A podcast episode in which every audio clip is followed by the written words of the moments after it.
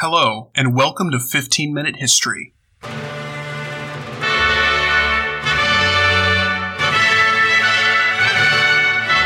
Each week, we teach you about historical figures, events, and places in 15 minutes. If this is your first time here, then thanks for coming. Stay connected with us on iTunes, Spotify, and our website at aetgroup.org, where you can find show recordings and transcripts for each episode. Now, let's start the show. We are the dead. Short days ago we lived, felt dawn, saw sunset glow, loved and were loved, and now we lie in Flanders fields. John McCrae in Flanders Fields. On paper, the Central and Allied powers were evenly matched in the summer of 1914. Yet the Germans held the advantage in the first year of the war, as they were the most prepared for its coming. The General Staff had been conducting war games since the founding of Germany in 1871, with a variety of scenarios for two front conflicts with multiple participants. For the situation in 1914, the General Staff chose to execute the Schlieffen Plan, named for Count Alfred von Schlieffen, who had commanded the staff from 1891 to 1906. The German war plan called for a massive invasion of France and the Low Countries with seven of the eight field armies. The right wing would sweep down through Belgium and the Netherlands toward Paris, while the left wing held the Franco German border region along the Rhine River. The single army in the east would hold the line against Russia, which would take at least six weeks to mobilize, according to Schlieffen's calculations. France's armies would be enveloped and destroyed in a battle south or east of the capital. Then the rest of the army would be transferred to the Eastern Front on Germany's world class rail system to invade and destroy the Russian Empire. Helmut von Moltke, chief of the General Staff in 1914, made two minor alterations to Schlieffen's plan. He refused to invade the Netherlands and instead forced the army's right wing through Germany's relatively small border region with Belgium, and he transferred two corps from the left wing to bolster the Eighth Army's strength in the east. He did not consider these changes to be significant, but in reality it may have cost Germany the war. By slowing the right wing's advance in the Low Countries, Britain and France gained time to move up their forces to the border regions and to prepare defenses, and moving troops from the left wing allowed the French to launch small raids into Germany. This violation of sovereign German soil led Kaiser Wilhelm II to order the left wing to advance as well. Despite some early stumbles around the Belgian fortress city of Liège, the Germans were able to break through and begin their sweep across northern France by the second week of August. The French were held back all along the front, and the small British expeditionary force was nearly destroyed at the Battle of Mons on August 23rd. By the 24th, the Allied armies were in retreat in the face of Germany's onslaught, and Moltke reported to the Kaiser that victory was at hand. Paris was preparing to endure a siege, and the French Chief of Staff, Joseph Joffre, was planning a last stand in the capital. Then, on September 2nd, Moltke saw what he believed was the opportunity of a lifetime. The French armies were stretched out east to west on a line from Paris to the Franco-German border, but few troops were actually defending the city itself. Moltke chose to make a third change to Schlieffen's plan. Rather than capture the French capital and hand the enemy a political defeat, he chose to have his forces bypass the city to the east and continue the advance. He would destroy the Allied armies and then return to take Paris. As a result, on September 3rd, the 1st and 2nd armies drew level with Paris on the map and then continued to move south, exposing their flanks to the city. Moltke had made a fatal mistake. Unbeknownst to the Germans, Joffre and the Paris garrison commander Joseph Gallieni had cobbled together enough soldiers to form another field army to the west of Paris, beyond the enemy's field of vision. With Moltke's flank now open, Gallieni began to move his forces through the city, using several hundred Parisian taxicabs to deploy troops to the field, and he positioned them to attack the German right. By the end of September 3rd, the French and German armies were parallel to each other along the east-west Aisne River, with Gallieni's reserve force in Paris and detached from the main French army. The next morning, Moltke learned of Gallieni's moves and ordered the 1st and 2nd armies to turn 90 degrees. They would now draw up on a line running north to south facing Paris and Gallieni's small army. As the two German armies moved away from the remaining five, which were still moving south from the Aisne to the Marne River pursuing the retreating French, a gap opened up in the German line. The chance of bypassing Paris was gone, but Moltke was still confident of victory. Great Britain had not fought a major continental war in a century, and its army had been reformed to combat small colonial enemies in Africa and India. When the Great War broke out, Britain could only deploy six infantry divisions and one cavalry division. France had 67 infantry and 10 cavalry divisions, while Germany had 78 infantry and 4 cavalry divisions. The British Expeditionary Force, or BEF, commanded by General Sir John French, was badly mauled at Mons in late August and had retreated beyond the Marne River to refit and repair. Its contribution to the war had thus far been negligible, and officers on both sides regularly mocked the British for their inability to fight a modern war. However, in the fateful days of early September 1914, what Kaiser Wilhelm II called that contemptible little army played the decisive role in saving the Allied cause.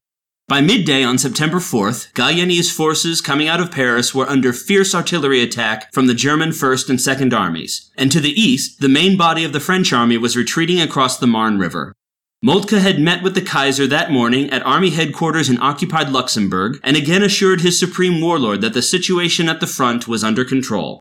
In Paris, Joffre and the other officers at French command at Chantilly were lamenting their fate.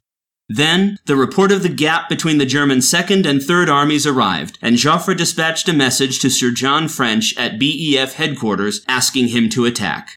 French hesitated, but then agreed. The BEF would move up into the gap and engage the enemy. Joffre then issued orders to his own forces. On September 5th, the retreat would stop and all forces currently pulling back along the Marne would turn and fight. The Battle of the Marne, fought between September 5th and 10th, was one of the largest battles in history in both numbers engaged and the size of the battlefield. Along a front of almost 200 miles, 1.1 million French and British soldiers battled 1.5 million Germans for five days. Troops on both sides still marched in line and column and were devastated by machine gun and artillery fire. In the east, the French were able to stop the Germans cold along the river by setting up interlocking fields of fire and digging shallow trenches to protect themselves. To the west, the armies maneuvered for position, but the Germans were caught in the open by the BEF and by Gallieni's troops attacking out of Paris. On the 10th, General Alexander von Kluck of the German First Army reported to Moltke's adjutant that his army was in jeopardy and had to pull back. When Moltke received the news, he ordered all seven field armies to disengage from the enemy and retreat to the north. They would form a defensive line along the Aisne River and await reinforcements from home. In the field, British and French soldiers celebrated with cheers and bottles of wine as they watched the Germans pull away. At German headquarters in Luxembourg, Moltke was forced to report to the Kaiser on September 13th, Your Majesty, we have lost the war. The Allied victory at the Marne was not the end of the story in 1914, nor certainly the end of the war. Some civilians in London and Paris celebrated the news as if the war was over. They expected a quick victory in this exciting little war. Over the next two months, both armies tried to outflank each other in northern France, stretching the lines out from the Aisne River to the Channel coast in what became the dreaded Western Front. New technology like the machine gun shifted the advantage to the defensive, and both sides began to entrench to hold their lines. By December, the war in the West had degenerated into a trench bound stalemate, where it would remain for the next three and a half long years. In the east, Russia's rapid mobilization caught the Germans off guard, but quick and decisive action by Generals Paul von Hindenburg and Erich Ludendorff, who would soon rise in rank to command all German armies, destroyed the first Russian invasion of East Prussia at the Battle of Tannenberg. 1914 closed with no end to the war in sight as Allied and German soldiers on the Western Front celebrated Christmas by crossing no man's land to give each other gifts in the last chivalrous military action of a still new 20th century. The war in the West is one of bloodletting on an industrial scale. In the century which had passed since the Napoleonic Wars, warfare had changed forever as factories and mass mobilization brought millions of armed men to the front with the most devastating of weapons. Poison gas was first used at the Battle of Artois in 1915 and would soon send thousands of gasping, choking men to their graves. Tanks and armed aircraft made their debuts in 1916 at the Somme and heralded a new type of warfare. At sea, submarines sank military and civilian ships alike, blockaded coastlines, and starved tens of thousands of innocent civilians in both Britain and Germany.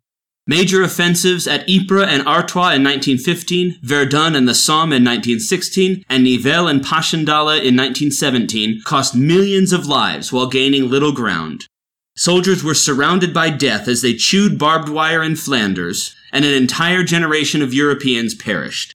In the east, the Tsar's armies hurled themselves on the Germans in brutal mass charges while the Austrians blundered from one offensive to another. The Ottoman Empire entered the war in late 1914, opening up a new theater in the Middle East that ultimately cost the ruling Turks their empire. And in southern Europe, the Italians and Greeks tried to aid the Allied cause, but only managed to send their own brave fighting men to their deaths. By 1917, both sides were nearing exhaustion, yet still no end was in sight. Victory was the goal, but the question was how to achieve it. The Germans struck upon a plan to win the war in early 1917. They reasoned that if they could shut down the Eastern Front and transfer their armies to the West, they could overwhelm the reeling French and British with sheer numbers. The situation in Russia was growing dire, as the people were fed up with the Tsar's indifference to their suffering and crying out for reform and peace. In February 1917, a revolution broke out, deposing Nicholas II and bringing the socialist Alexander Kerensky to power with the promise of democracy and victory in the war. His second promise ultimately cost him his position. At the same time, members of the German Social Democratic Party reached out to Russian revolutionaries in exile in Switzerland with an offer. They would guarantee these outlaws safe passage across German territory and into Russia in return for an end to the war. Of the many anti-Tsarist groups in Switzerland, the first to agree was the Bolsheviks, led by Vladimir Lenin.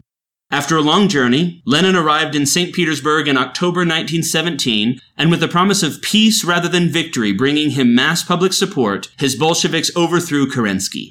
He then signed the Treaty of Brest-Litovsk in March 1918 and withdrew Russia from the war.